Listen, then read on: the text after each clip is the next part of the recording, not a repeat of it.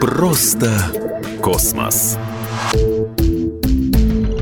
Всем привет, это Егор Зайцев и «Просто космос». Мы восхищаемся космонавтами и не задумываемся о том, что они такие же люди, как и мы, и у них иногда может просто зачесаться нос.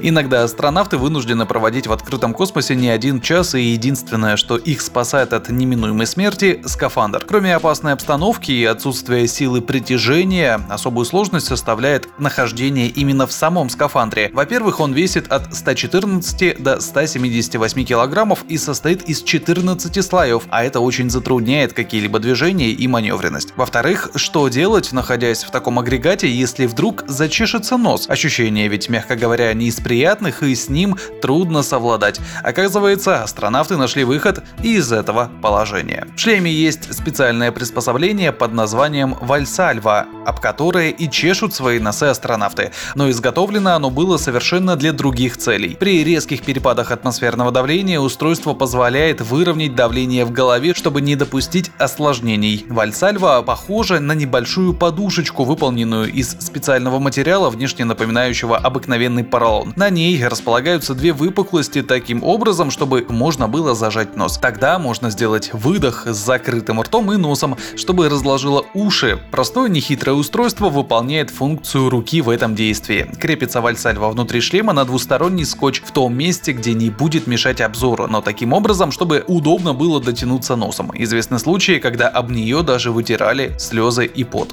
Что еще из неудобного? В 1965 году во время полета космического корабля Gemini 3 два астронавта каким-то образом пронесли на борт корабля сэндвич с солониной. Так вот, в условиях МКС хлебные крошки плавали повсюду, попадали в астронавтам даже в глаза. Ну а попадание крошек в электрические панели могло полностью уничтожить космическую станцию, вызвав крупный пожар.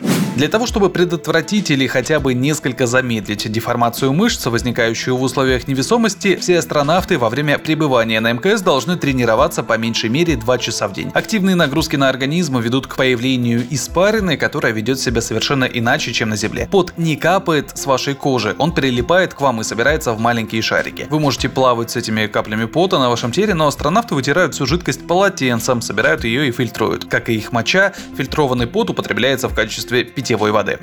Но вишенка на торте это то, что подготовка космонавтов включает в себя не только изучение математики, физики и физические упражнения, главное, они также должны выучить русский язык. Вспоминаем школьные годы и держим пальцы крестом за иностранных космических коллег.